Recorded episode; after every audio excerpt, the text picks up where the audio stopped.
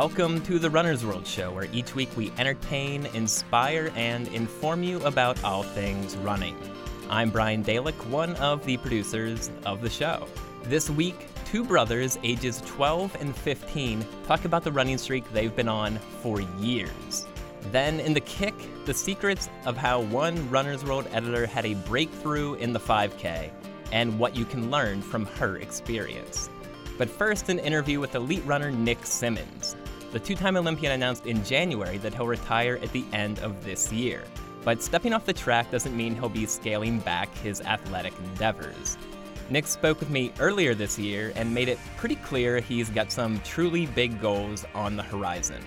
Now that running is about to come to an end, I want to go back and, and honor that goal that I set for myself when I was a kid and, and really start pursuing this this idea of climbing the tallest mountain on every continent. You know, Everest obviously being the tallest mountain in Asia would be would be the um, the, the summation of a, of a career of mountain climbing. So it's a lifetime goal. It's not going to happen next year. It's not going to happen in two or three years. It will take um, you know, the better part of a decade to accomplish.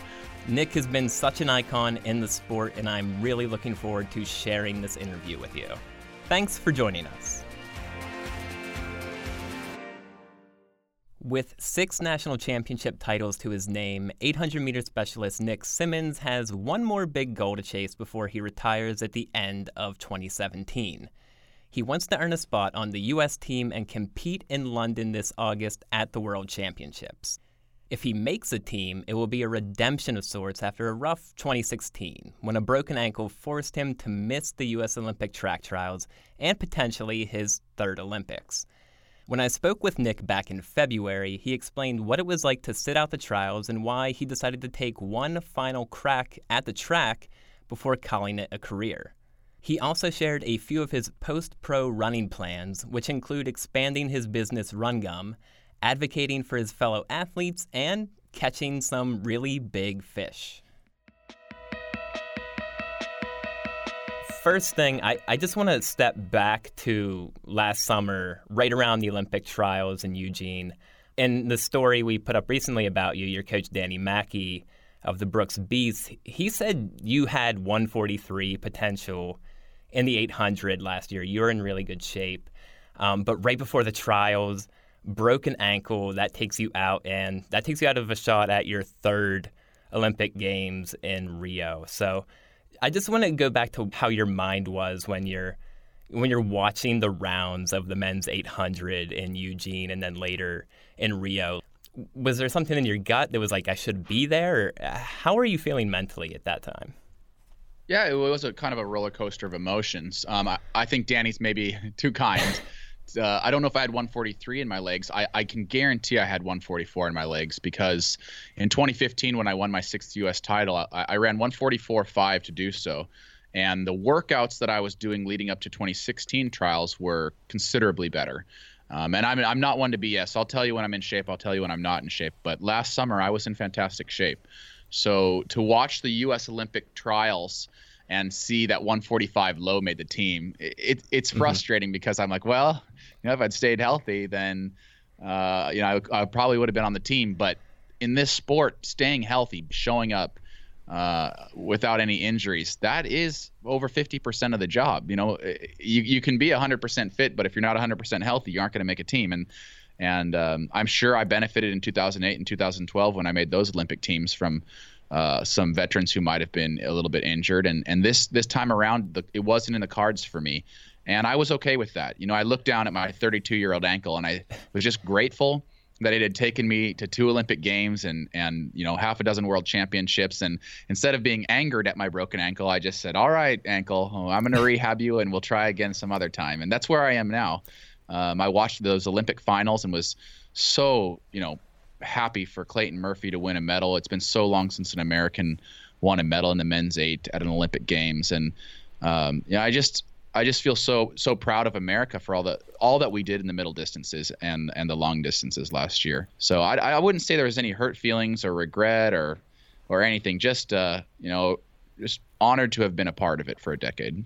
And were you watching those trials in person? Were you there in Eugene? I was, watching? yeah. Okay. So I have I have many many teammates that were there um, from the Brooks Beast Track Club, and uh, Eugene is is kind of still my second home. Um, I have two houses here and a business, Run Gum, and so I come down here quite often. And I didn't I, I knew it was going to be hard to watch the races, but I I didn't want to pass up the opportunity to experience the Olympic trials from the stands, which I'd never experienced.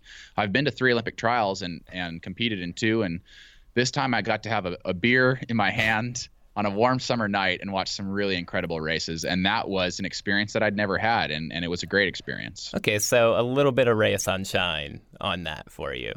I, as long as I got a nice IPA in my hand, I'm happy. So it was it was not where I wanted to be that day. I wanted to be on the track, but you know you you can look at it as a, as a glass half empty or as a glass half full. And I, I, I did everything I could to look at it as, as a as an opportunity to do something I hadn't done before, and that was sit there with my coach, my business partner, and, and my best friend Sam Lapray and watch some track and field. So much rides on being ready for you know that one day or that one event like the trials, and that's kind of what's so crazy about Olympic sports and what you do. It's very different compared to other professional sports like baseball, where you have a season or you have a playoffs. Um, how do you mentally prepare for that one big moment after months and years of training, of build up, that it, it's that one day or those couple days to really perform? Yeah, it's totally unforgiving. And, you know, as with many sports, but, but particularly in, in track and field uh, through our Olympic trials process, um, being strong mentally is equally or more important than being strong physically. And I worked hard. I remember in 08 working hard with uh, an old mentor of mine, Kelly Sullivan. I worked hard in 2012 with a sports psychologist, Jeff Troche. And a lot of the preparation going into a race like that is just learning how to compartmentalize things in your mind, learning how to deal with your emotions. You know, so many people beat themselves before they even get to the track just by misallocating their energy and being fretful and nervous and not sleeping the night before a race. And it is a true skill that great athletes have of being able to focus on the competition when they need to and being able to think about other things when it's time not to think about the competition. So when you were kind of learning about those mental ways to to be stronger as a runner, how are you different almost 10 years ago from 2008 when you kind of broke out onto the scene to today or the past few years as a um, you know a runner in your 30s? Yeah, I mean 2008, I had made in what some would call crazy sacrifices. I had done things that you know many many people were telling me don't do it don't do it. I i spent you know $100000 on a biochemistry degree at willamette university and i said well i know i was going to go be a doctor but i think i'm going to skip that to live like a poor college student for two more years and try to make an olympic team. And everyone thought i was crazy. I mean here's this kid uh, from a D3 school, you know, which, which uh, I wasn't even, you know, offered an, an athletic scholarship because I wasn't very good in high school. And, you know, I was a D3 kid that no one had ever heard of that says, hey, I think I can be top three in the United States in two years. It was ludicrous at the time.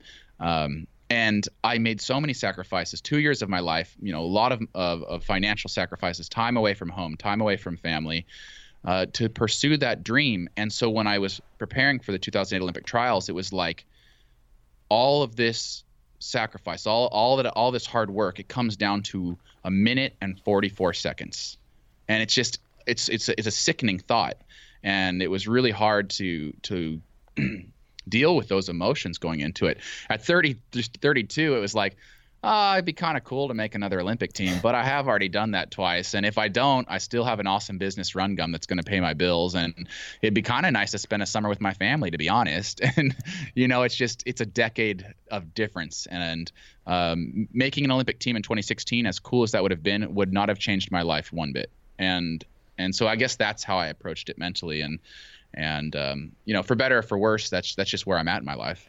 So you said, be you know, because of the injury and um, kind of you know that perspective you had with it, you, you took the summer off, basically, right? Yeah, I, am a championship runner. I, I like to win U.S. titles. I like to compete at the World and Olympic Games, and I will receive a lot of flack possibly from meet directors and agents, but all of the other races that you're watching are just glorified practices. Even when you're watching a pre classic, and I love pre classic, that is just a glorified practice session. So um, the only things that really matter in this sport is championship running, in my opinion. And so as soon as I knew I wasn't going to compete at the Olympic Games, the idea of of aqua jogging for three hours a day so I could go and run in some no name meet in Italy in September just didn't really seem real important to me. So no, I, I said to I said to my family and my friends, I said, Hey, that's my season. I don't know if it's my last season. I may come back in 2017, but what I know right now is I need to fix this broken ankle and then I need to enjoy this summer because I'm not going to sit on the couch crying all, all this glorious Pacific Northwest summer. And I went out and I caught more fish and I drank more beer and I climbed more mountains than I ever have in a summer before, and it was awesome. So, where were you catching fish? Where were you climbing mountains? And um, we we can say maybe how much beer you drank, but we'll, we'll focus uh, on the fish and mountains. All first. in moderation, all in moderation. yeah. But I I'm so lucky to call the Pacific Northwest home, and I split my time between Seattle and Eugene, and I, uh, I, I love every one of these rivers out here. They're they're so unique, and they have so many really great species of fish. I, and I, if you know me, I love to fish. Um, so I was out uh, out in Forks, Washington, on the Olympic Peninsula for a while. Um, I climbed Mount Baker. It's one of the most heavily glaciated peaks in North America, and I spent six days um, navigating the, the glaciers up there, which was a really great experience. Something that I'd always wanted to do. I went whale watching out of Victoria, uh, Canada, um, and it was just a good summer. It was really, really nice to spend time with my family and friends up here. When do you think you actually got back to trying to rehab it and um, see where you were at athletically with your ankle? You know, about September 1st, mid September, I got an itch to run again. And this was, you know, I'd taken at this point two or three months off of just hiking and fishing. And it, it's you know if you're you, everyone listening you're a runner and you know that itch and you look down at yourself and you maybe five ten pounds heavy and it's not just that but you just you miss it you miss putting one foot in front of the other and that meditative state that you get into and being out in nature. And that's what I missed. It was such a beautiful uh, summer turning into fall, and I wanted to be out on the trails, you know, meditating by by running. And so I laced up a new pair of Brooks Adrenaline, my favorite sneaker, and just started exploring my trails again. And it it was pretty pathetic, by you know, by professional running standards, to go only be able to run three or four miles at you know eight or nine minute pace. Um, but that's where I started at, and and then I slowly started building up my mileage and got the long run back up to 10 or 12 miles. And for an 800 meter runner, that's quite a long run.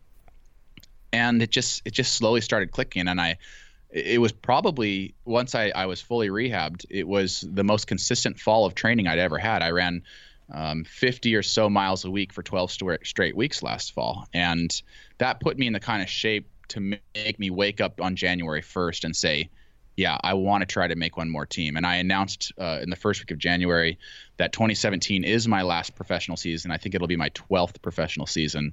Uh, I and, and I don't know I don't know if I still have what it takes to make a team. I don't know if this left leg is going to allow me to run 800s like I used to, but I want to give it one last shot, and I'm going to do everything I can to make that team. You know, in reading your note from when you made the announcement that 2017 was going to be your last go, um, you can kind of whether it's reading between the lines or it's in front of you, you know, you kind of mentioned that there were definite seeds of doubt on whether it was worth coming back, and you mentioned you know you had a great you had a great summer off, um, but then you got that itch back. So, was there an exact time you you knew that like okay, this is my decision. 2017 is going to be it. Yeah, it, it was a conversation I had with my main sponsor Brooks, and they've been so amazing, and they have supported me. Uh, when when other companies wouldn't support me and and through ups and downs and injuries and success and US titles and everything they've been there for me and it was a decision we made together. Uh, you know I sat down with my coach Danny Mackey and I sat down with their head of sports marketing Jesse Williams. I said guys what do you think? I mean I can go either way with this one.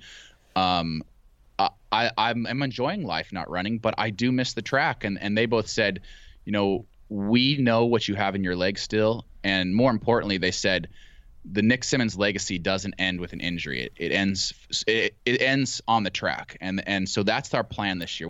I want to go out swinging at the U.S. Championships this year. Is that is that realistic at this point, or like where are you at in your training? Well, Brian, let me tell you this: I've made every single team that I've ever tried out for That's two Olympic teams, five world outdoor teams, and two world indoor teams. If I can get my legs to USA's healthy, I always find a way to make the team. But as we've seen last year, as we saw in 2014, is getting a lot harder for me to get to USA's healthy. And this year, I, I am planning on going into USA's at about 75 or 80% fitness with the hope that that leads to 100% health. Because, I, like I said, if I can get there healthy, um, don't bet against me. so that's my plan. Right. So when you say 75 to 80% going into USA's, um, what does that mean for you? What What are you doing differently that will keep you injury free throughout sure, the year and get question. there? Yeah. Yeah. I mean, I was doing 60 miles a week last year um, in six, no, I was doing it in eight runs. So I trained Monday through Saturday. Um, and I doubled a couple days a week. I can't do doubles anymore. My body needs 24 hours to recover, and I'm I'm as I'm getting older, I'm learning that, and I'm sure there's going to come a point where I need 48 hours to recover, and that's okay. Um, you know, I have 20 years worth of running in these legs, so getting out there and eking out every last mile just isn't necessary. I, I think I can still make a team off 50 miles a week, but that's where I'm at. I I have this left ankle and it is it is deteriorated from 20 years of, of running hard turns, and it's going to have a, a, half a roll of kinesio tape holding it together. But I'm going to do everything I can to step on that track, and it won't be pretty. It's not going to be a 143 that I like to run when I'm fit. But if I can get a 148 out of the way early on a 146 somewhere before USA's. That's exactly what I went into USA's in 2015 with a 146.5 season best. And uh, I ran two second season best to win USA's that year. So there's something about USA's. There's something about championship running. I don't know if it's adrenaline. It gets you going. It gets me going. I get excited to race. When you spoke with us right after the announcement that you were going to come back for one more pro year, um, you did mention the Erin Strout that you have two goals for after that. One was climbing mountains, and you've kind of already talked about that. And the other one was running a marathon in 2018. I want to start with the first thing. Um, when you say you want to climb more mountains, so like what are the goals there with uh, what mountains do you want to get on? You know, it's funny. I actually set a goal for myself when I was 10 years old. I, I was an Eagle Scout in Idaho, and I, I climbed everything in Idaho. My goal was to climb the tallest mountain on every continent. It is called the Seven Summits. It's a feat that's only been done by a handful of humans. Um, and and I put that goal on the back burner to become a runner, to be the best runner I could be. I started running a few years later, and that has been my number one focus for the last two decades. But now that running is about to come to an end, I want to go back and, and honor that goal that I set for myself when I was a kid, and, and really start pursuing this this idea of climbing the tallest mountain on every continent. You know, Everest obviously being the tallest mountain in Asia would be would be the um, the the summation of a of a career of mountain climbing. So it's a lifetime goal. It's not going to happen next year. It's not going to happen in two or three years. It will take, um, you know, the better part of a decade to accomplish.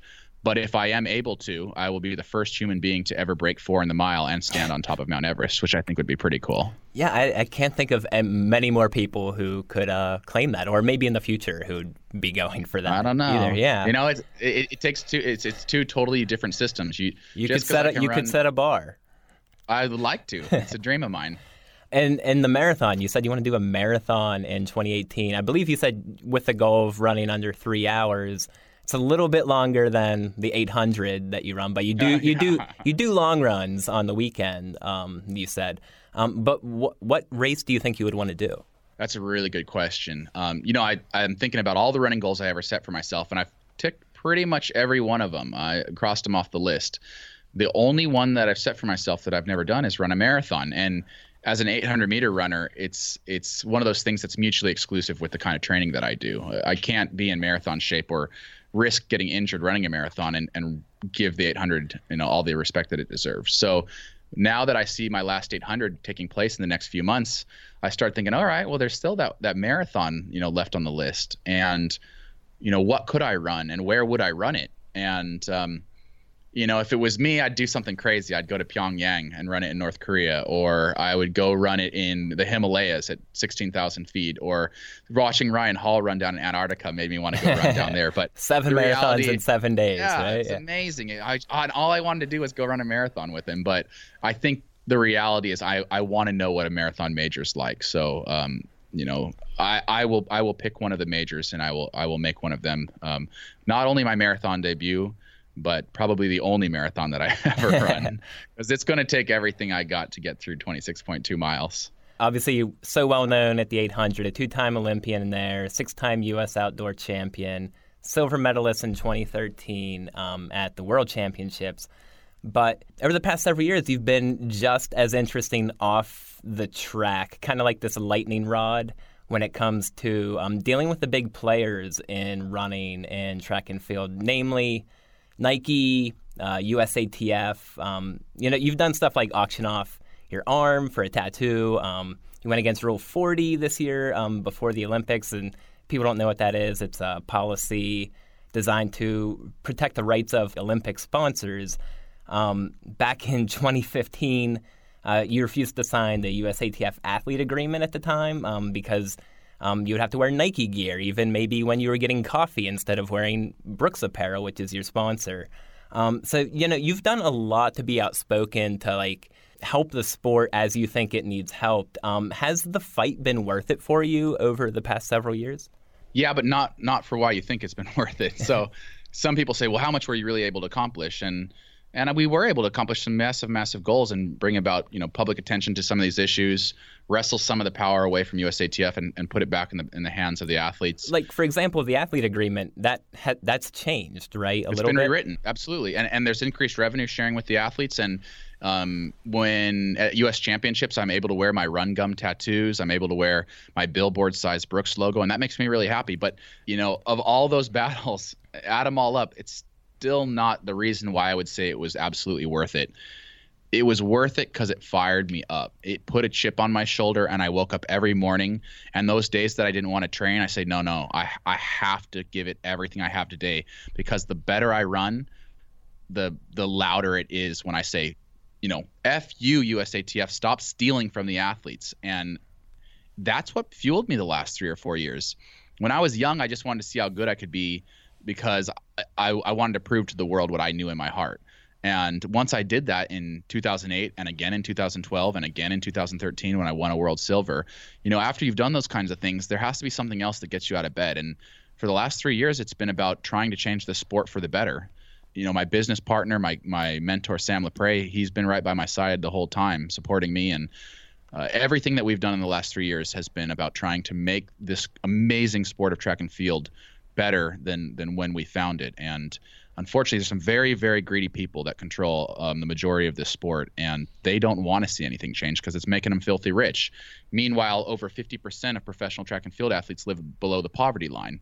And that's just unacceptable. You know, Max Siegel who was recently, I think it was Washington Post came out and said that he makes 1.7 million dollars um, as the CEO of USATF, while the majority of the people making the money for him, you know, i.e., the athletes, are living below the poverty line. Absolutely unacceptable.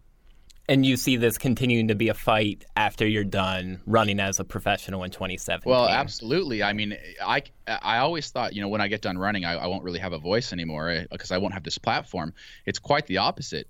Once I'm done running, I have nothing but time and energy and hopefully money to continue to fight these battles. You know, we have a pending lawsuit. Mm-hmm. My company, Run Gum, has a lawsuit pending against USATF and USOC um, that alleges that they are not only stealing money from the athletes, you know, in my opinion, but that they're in fact violating U.S. antitrust law in in the way that their rules are written. Um, and you know that's going to go to uh, to court here um, in appellate court later this year, and um, I, I, really believe, uh, and and my lawyer believes that they are violating U.S. antitrust law when you made the announcement to come back in 2017, um, Tim Layden from Sports Illustrated had a really nice piece um, and he called you the most forceful agitator since Steve Prefontaine. When when you hear that, does that does that make you proud, or do you do you feel that way? I like the term forceful agitator. It's very kind of him. I've been called a pain in the butt and a lot worse. So forceful agitator is very nice.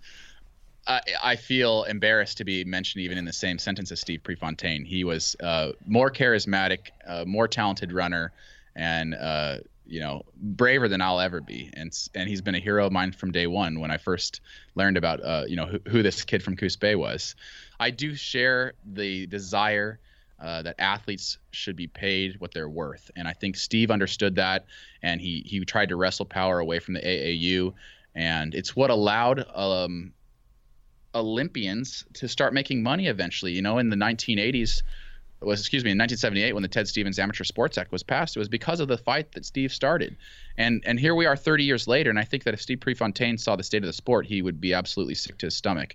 That the powers that be still control the money. They toss scraps to the athlete and let the athletes fight over him. And people are getting filthy rich on the hard work of these these men and women who want nothing more than to be paid a fair wage and represent their country at the highest level of international competition. And you know, I, I've seen it from both angles. I've seen it from an athlete who's trying to pursue sponsors. I've seen it as a company that wants to sponsor athletes every single dollar that exchanges hands is expected to go through USATF and IAAF and USOC. And anytime the governing bodies get their hands on those dollars, you, you better believe there's very few that come out the other end. You, you really have a mentality as um, a fighter to like c- continue pushing on. Where do you think that mindset kind of came from? Whether it's on the track, um, you know, you said you were a a D3 runner. Um, probably no expectations to get where you were. A lot of people probably thought that and then off the track to to fight the big players in the sport. Did that come from somewhere?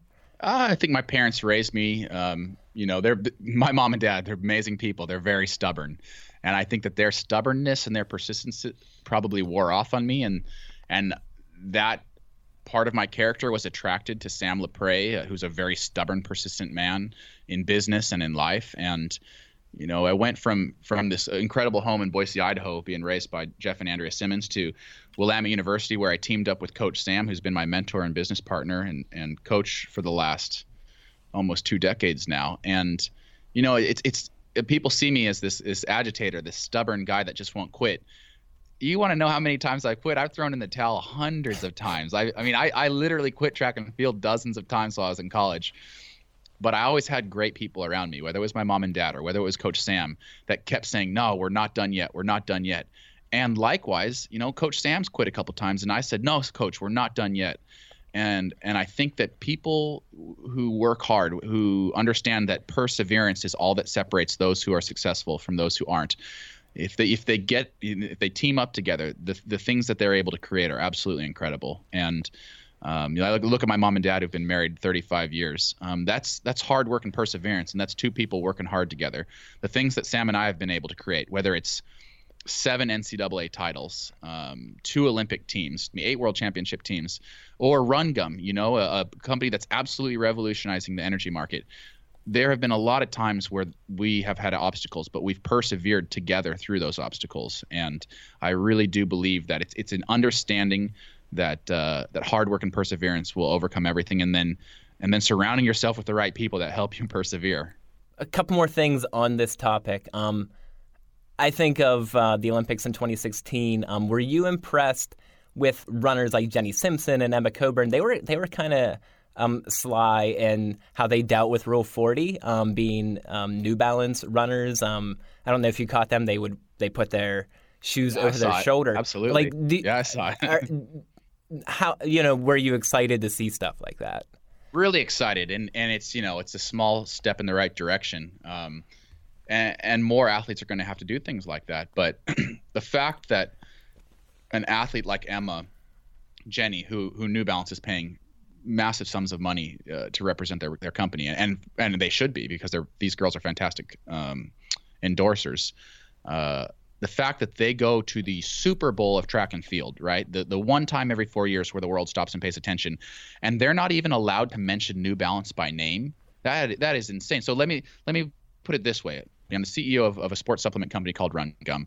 We have a bit, we have a sizable marketing budget, and it would it would make me so happy. I would be so honored to give back to the sport of track and field by sponsoring as many athletes as I can. But where is the return on investment if I'm the one helping them get to the games, if I'm the one paying their bills and and their coach's salary and and uh, getting them to and from track meets, that when they finally make it to the Olympic team, the team that I helped them make, they're not allowed to mention my company by name. There's no return on investment for me. And companies like McDonald's, companies like Starbucks, companies like Google and Amazon and Facebook, with billions of dollars in, mar- in, in marketing budgets, they know that that themselves, and there's absolutely no return uh, to invest in an athlete when they get to the Super Bowl and they can't you can't connect your brand to them. And more and more shoe companies are starting to realize that. And in my professional opinion, this is the bleakest economic situation that we have ever faced in in the world of professional running. Um, Olympic finalists right now have been cut from their contracts uh, three months later because there is no, almost no money in it for professional track and field athletes anymore. So, one final thing on this then. Um, let's say everything plays out um, ideally for you this year. Um, you run great at the U.S. Championships. You make the world team. Um, as we mentioned in 2015, um, you didn't you didn't join the team because of um, the athletes agreement. That's changed. But will, would you try to make a statement again, um, like you did the last time on the world team, um, or because it's the last? You know, you're saying it's your last year. Would you um, abide by that a little bit differently? Well, one, I haven't read the new uh, statement of conditions, so first I'd certainly read through it, and I would certainly have my lawyer read through it, which I know almost no athletes do. Um, but you you can't trust your your uh, your agent to necessarily always work in your best interest. So I would have a read through. I would have my lawyer have a read through, and if it worked for everybody and it protected everybody's uh, you know rights and interests, then I'd have no problem signing it. Uh, if I read through it and I felt that USATF was continuing to tread upon, upon the rights of athletes, you better believe I'd speak out. So you would give up a, a chance at the worlds again, like you did in 2015, even in your last year. Absolutely. I mean, at this point, I've competed at, at six, well, f- well, five world championships out, uh, outdoors and two world indoors uh, championships. I don't need to go to another one. I want to prove that I can make a team, mainly just because I want to see if I can do it. I want to see if my 33 year old legs can still do it. Yeah, and it sounds like it probably helps that you have something that you're invested in now outside of running. Um, oh, you, yeah. you mentioned and, and, it several times now, but Run Gum, um, if people don't know, caffeinated gum. Um, it's your business now. You're the CEO. Um, but what was the spark for creating it for you? For people who've never heard the story.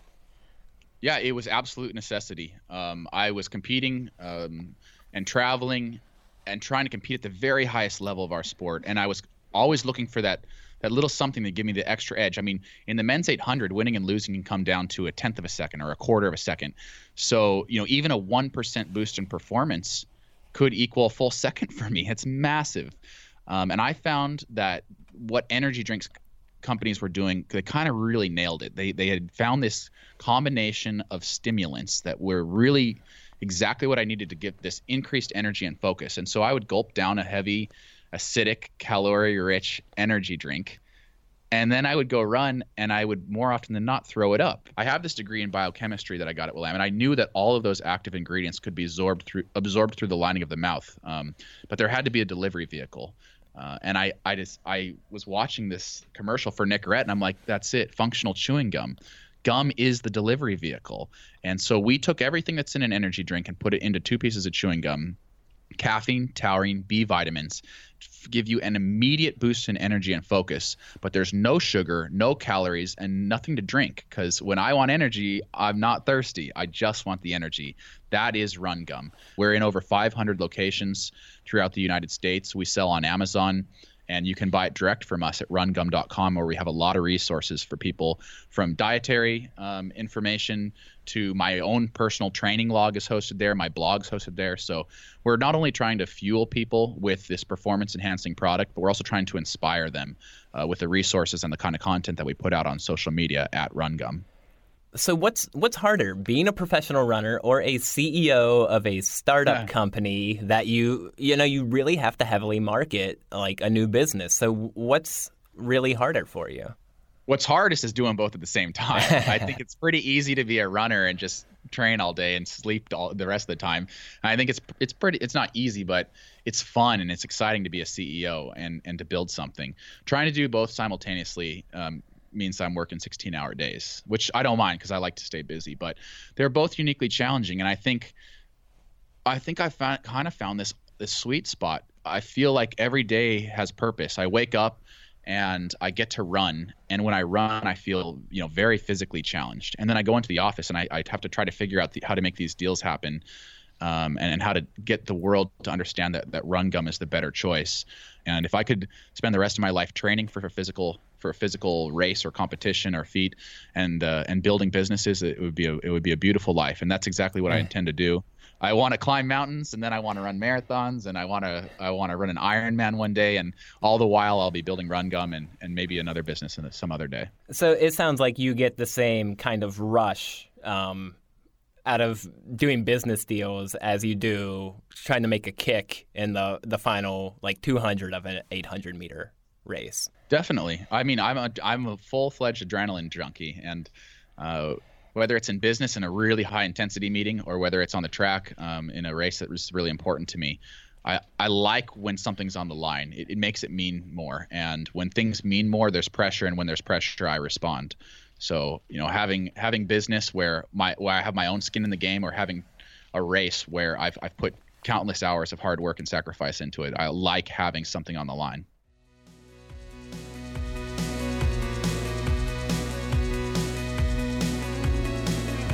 That was my conversation with entrepreneur, advocate, and elite middle distance runner Nick Symmonds.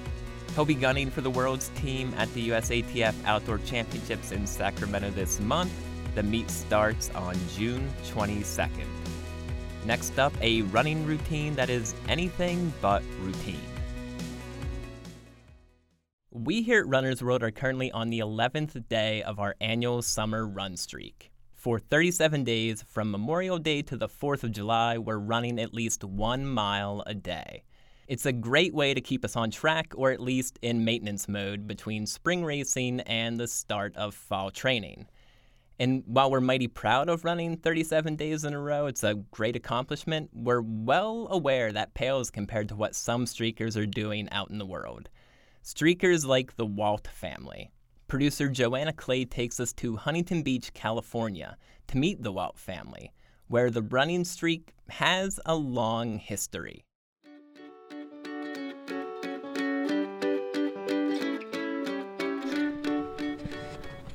Nolan Wall is running a mile around his old elementary school, just across the street from his house. What are you guys all at? Eight nine. Eight, eight nine. Point nine for me. Point nine one. He's running with his mom Jennifer and his brother Conrad. It's a Sunday. It's also day 1,382 of Nolan's running streak.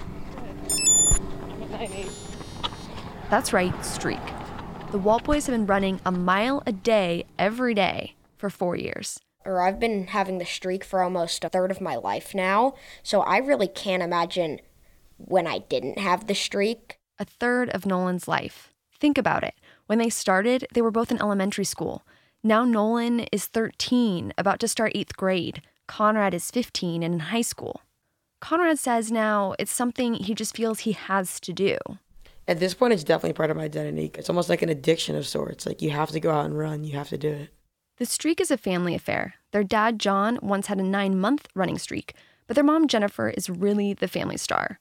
After getting a Garmin watch for Christmas one year, she got hooked on tracking her workouts and seeing how many days in a row she could run. And she's run every day now for more than five years. She's the one who inspired Nolan and Conrad to start their own streak. Four years ago, the boys decided to run every day during the summer. When they got through it, they just kept going. Jennifer says their sibling rivalry helps. I think if it was just one of them, it might be easier to stop. But now, if one stops, then the other still keeps going, then they've got one up on the other one. Nolan took to running quickly. He loves it. Um, yeah, it makes me feel like there's something unique about me that I do that's no, really, hardly anyone else my age does. Of the two brothers, Nolan is the more focused and self disciplined. Conrad is the social butterfly, the Instagrammer. Sometimes the burden of maintaining the streak weighs on Conrad more, but more often, he says it helps him. I'll feel like I'll be like super emotional and I'll go out and run and I'll be completely normal like eight minutes later when I come back. So it's become an outlet for me for a lot of things. Managing to run every day, no matter what, takes dedication and sometimes some help planning on Jennifer's part. There was one time Nolan was getting ready. it was a school night, I think. Yeah. He was getting ready to go to bed, and all of a sudden, I just looked at him. I said, "Nolan, did you run today?" And he had this big look on his face. His eyes got really big. Oh, crap. and he rushed and put his running clothes on and he went out and ran a mile. And again, I followed him on the bike. On a trip one time, the family had an early flight to catch, so Jennifer woke the boys up at 4 a.m. to do laps around the hotel. In those kind of situations, sometimes we'll sleep in the running clothes already, especially them. So in the morning, all you have to do is throw your shoes on. They even managed to keep the streak alive on their annual backpacking trips along the John Muir Trail, which stretches from Yosemite to Mount Whitney. It's the peak of summer usually, July or August, and it can get up to 80 degrees. In just one day of the trip, they might hike up to 16 miles. So Jennifer tries to get their mile out of the way early while it's still cool. She'll find a flat section of trail, and then, in their hiking boots and long pants, they take off running. She says hikers look at them like they're crazy. You've got other hikers out there sometimes looking at you like, why are they running? What's wrong? So that looks kind of weird. One of these trips was enough to kill John's streak, but not theirs. And for the boys, the streak may feel like work at times, but the upshot it ignited a passion for running. This is Conrad. Honestly, I'm not sure if I'd be a running competitive if you had the streak because that's like that's what got me into it like in middle school. Like I was oh I was running every day. Like I'm good enough shape to go start track. So honestly, I might still be playing baseball if I was doing a streak. If I was doing another sport, I'd be like doing bad things. I don't know. Just kind of. It's it's really changed who I am as a person since I first started it. When I think about it. For Nolan, the running streak has helped fuel some big dreams my real goal in life is to invent something that changes the world. But also being a professional runner is pretty high up there. And for Jennifer, running has become a way to bond with her sons. It's something special they share. Conrad did his first half marathon on my 50th birthday. It just happened that a, there was a half marathon on my birthday, and he, um, I said, "Can we wear matching shirts?" And he said, "Yeah." I said, "What color?" He said, "Whatever color you want, mom." So he wore a pink shirt for me. So you're probably wondering, what if the streak ends? It's going to end, right? I always try to tell the kids that, you know, so it's not the end of the world and um, it will end and hopefully you get to start up again. But the boys don't like to think about that. Here's Nolan. For me, that's sort of a depressing thought because I can't imagine like four years or however long going to waste when I end it. It just, I really can't imagine stopping my streak. Nolan leads me on a tour of his room, which he shares with Conrad. They sleep in a bunk bed, Nolan the bottom, Conrad the top. A lot of trophies. Yeah, what's happening there? Oh, that was a photo my brother took of me um, jumping off a bridge in New Hampshire into the water. That's pretty cool. Mm-hmm. Both of them have dozens of medals hung up near the head of their beds. They're from local races, 5Ks, half marathons, track and field. Oh, sometimes at night my cat will go and walk by them and hit them all, and they'll all clank together like this. and that's sort of annoying, but it doesn't happen that often. The medals hang off wooden plaques. Each of them has one, kind of at the front of their bunk bed. Both of them are painted with quotes from Steve Prefontaine, the Olympian and running phenom who died tragically at the age of 24. They were Christmas gifts from their parents. It's hard to read the quote on Conrad's, so he climbs up to his bunk, pushing away medals to get a better look. Success isn't how far you got, but the distance you traveled from where you started. Steve Prefontaine. It's just one of the great quotes he had of that running, how it relates to life. That's pretty applicable to what you guys are doing, right? Yeah, definitely. I mean, that streak, it's like how far, yeah. That's a really good point. I never thought of it that way. And for now, the Walt boys keep running 1,382 days and counting. But even if one day their streak ends, they've traveled so far from where they've started.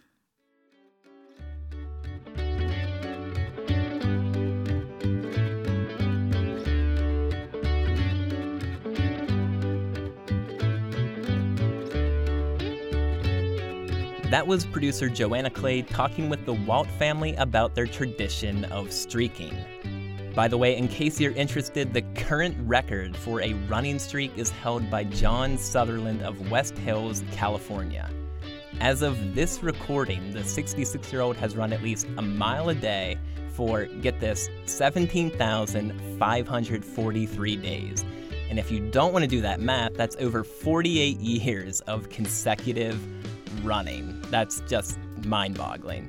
If you want to join our streak here at Runner's World, it's not too late. Check out runnersworld.com slash audio for more information. Coming up in the kick, the training secrets to help you nail a 5K PR.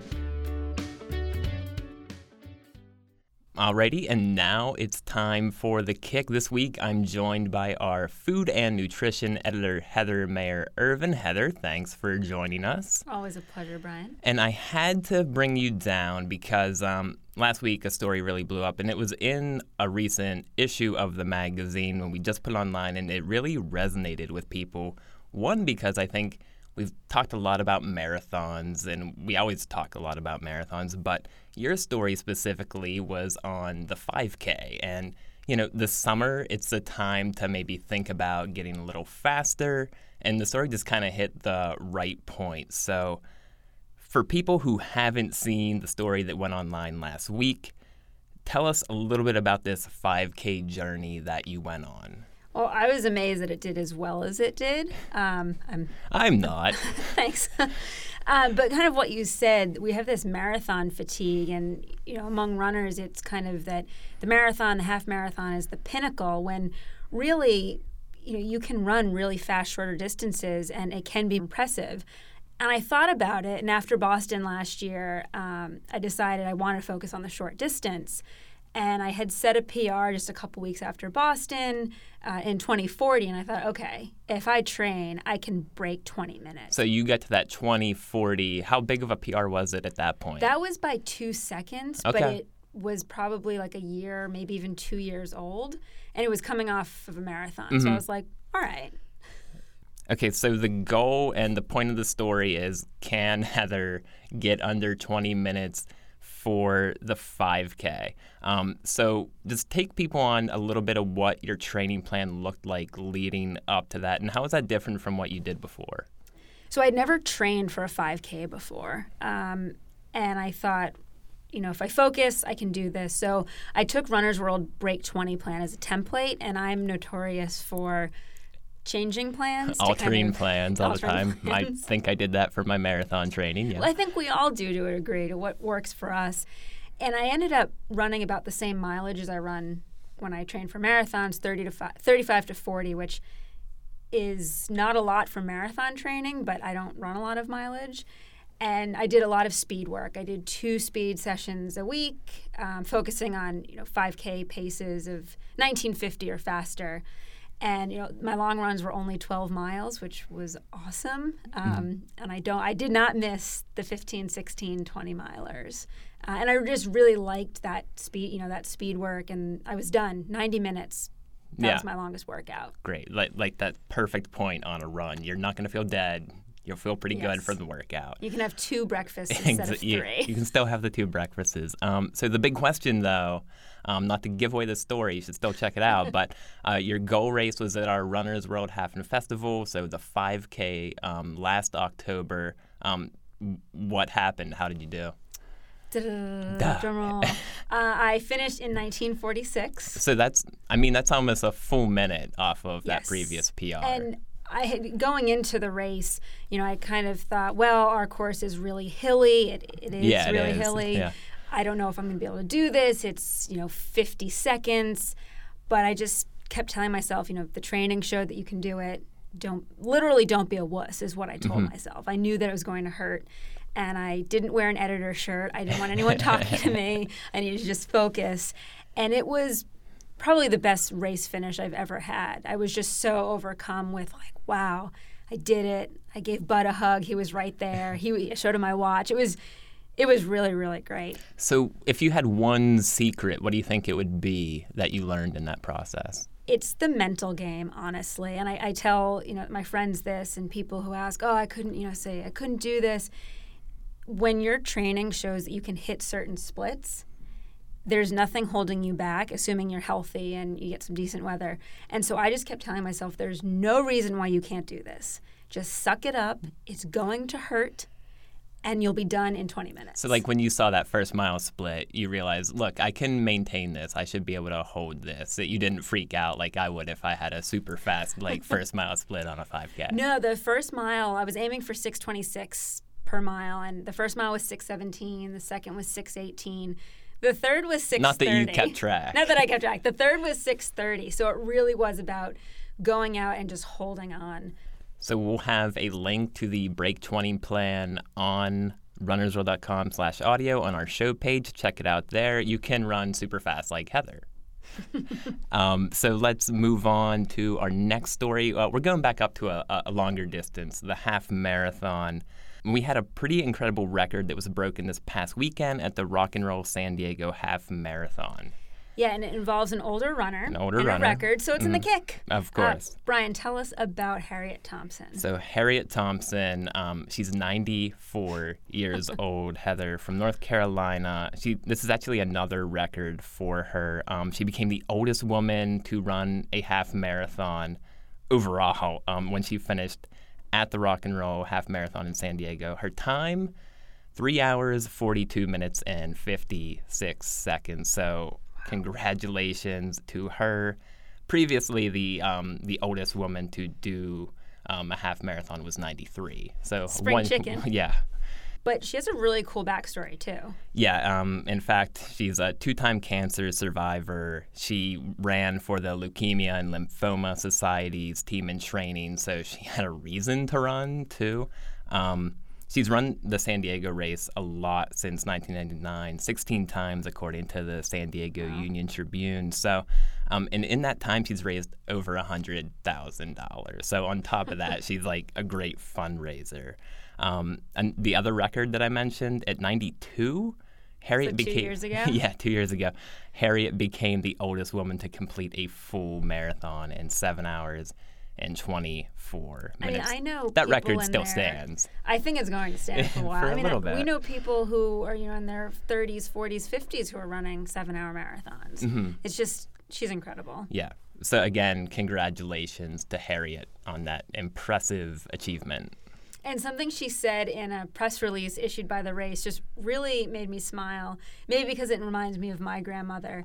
She says, I could hear my name being shouted the whole way. I suppose I'm a legacy. At least that's what they say. Yeah. And that just, I love her. Yeah. Maybe she'll be my grandmother. Awesome, awesome. So we started with the 5K with you and Harriette doing the half marathon. Now, another um, kind of wonky record at the marathon distance. Um, this happened a couple weeks back, but we are discussing it a lot as a staff because of the logistics involved in this race. Um, at the Calgary Marathon a couple weeks back, um, 112 runners broke a record as they were linked together. This is, of course, a Guinness World Record for most runners linked to complete a marathon. Um, of course, the application is in the process, and you know it might be a couple months before it's verified. But in all likelihood, it seems like everything's in order. So this race sounds like fun Not for me. It sounds like torture. or torture. Yeah, exactly. Um, tell everybody what the time was for these 112 linked runners.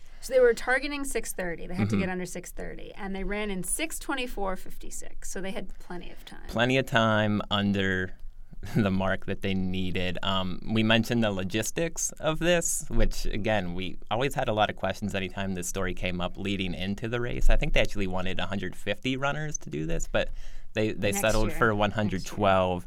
So they had to like kind of run in pods because you can't have people stretched out across the course. That's one of those poor race etiquette things that we've talked about before on the kick. Um, and you, when you have that many people, you have to communicate by things like radios, and you have to plan your stops, specifically your bathroom breaks. Yeah, that's something I think the staff and most runners, that's their first question. is, Mm-hmm. How do they go to the bathroom? yeah, because you can't like divert. You can't be. No. You all have to be around the same Hold time. on, we got someone back here. Yeah, exactly. They had three pre planned bathroom breaks. And according to the story uh, we put up about this, and you can actually see some of the video of them working together as a team. They took these 15 minute pit stops, and everything kind of went to plan there. I think the only struggle was it was like a really hot day at this Calgary marathon. And uh, when you're out on the course for, you know, over six hours, you know, there's some dehydration or you have some first time marathoners that were working through it, but they were they were able to do it. It's impre- not something I would want to do, but it's impressive. Um, the group that backed all these 112 runners actually backed uh, another world record attempt that day. Um, 10 women went for the fastest marathon by a linked team female record. They did it in 328. So a full progression of every race distance is kind of like you, you should progress. Try 5K, then do a half marathon, then do a full marathon in your set. And then go back down and now go for speed. Exactly. That's what I'm doing. That's what Heather is doing. So thanks for joining us. I also want to um, mention, I, I told him I would say this. Ran with a guy for about 21, 22 miles at my marathon on May 28th. Oh yeah, you crushed that marathon, didn't you? Yeah, but he did it a little bit better. He was his second time marathon. His name is Lucas Barton. He's actually emailed into the show before. Um, and he said he thought he recognized my voice as we ran together for most of the race. He broke three. Wow. So congratulations to Lucas. That was his goal. Um, he emailed me later in the day. He's like, I thought it was you. So um, we're out in the world. If you ever see us out on the race courses, That happened to me once. yeah, it's it's getting a little weird, but you know, we love to like run with people out at these races. So really just thanks to all of our listeners out there. We we love getting your emails and we love just hearing from you at any point, whether it's, you know, while we're in the studio or out at a race. But just don't call up Heather during her 5K. Don't. She I does won't it. be very nice. She will not talk to you. all right, thanks Heather. Thanks, Brian. Okay, that's it for this week. Uh, once again, thanks to everybody who's given us ratings and reviews in Apple Podcasts. We really appreciate it, and it really helps the show. I'm your host, Brian Dalek. This week's episode was produced by Sylvia Ryerson, Christine Fennessy, Joanna Clay, and me. Be sure to join us next week where we bring you an interview with elite runner Kara Goucher. You won't want to miss it. See you next week.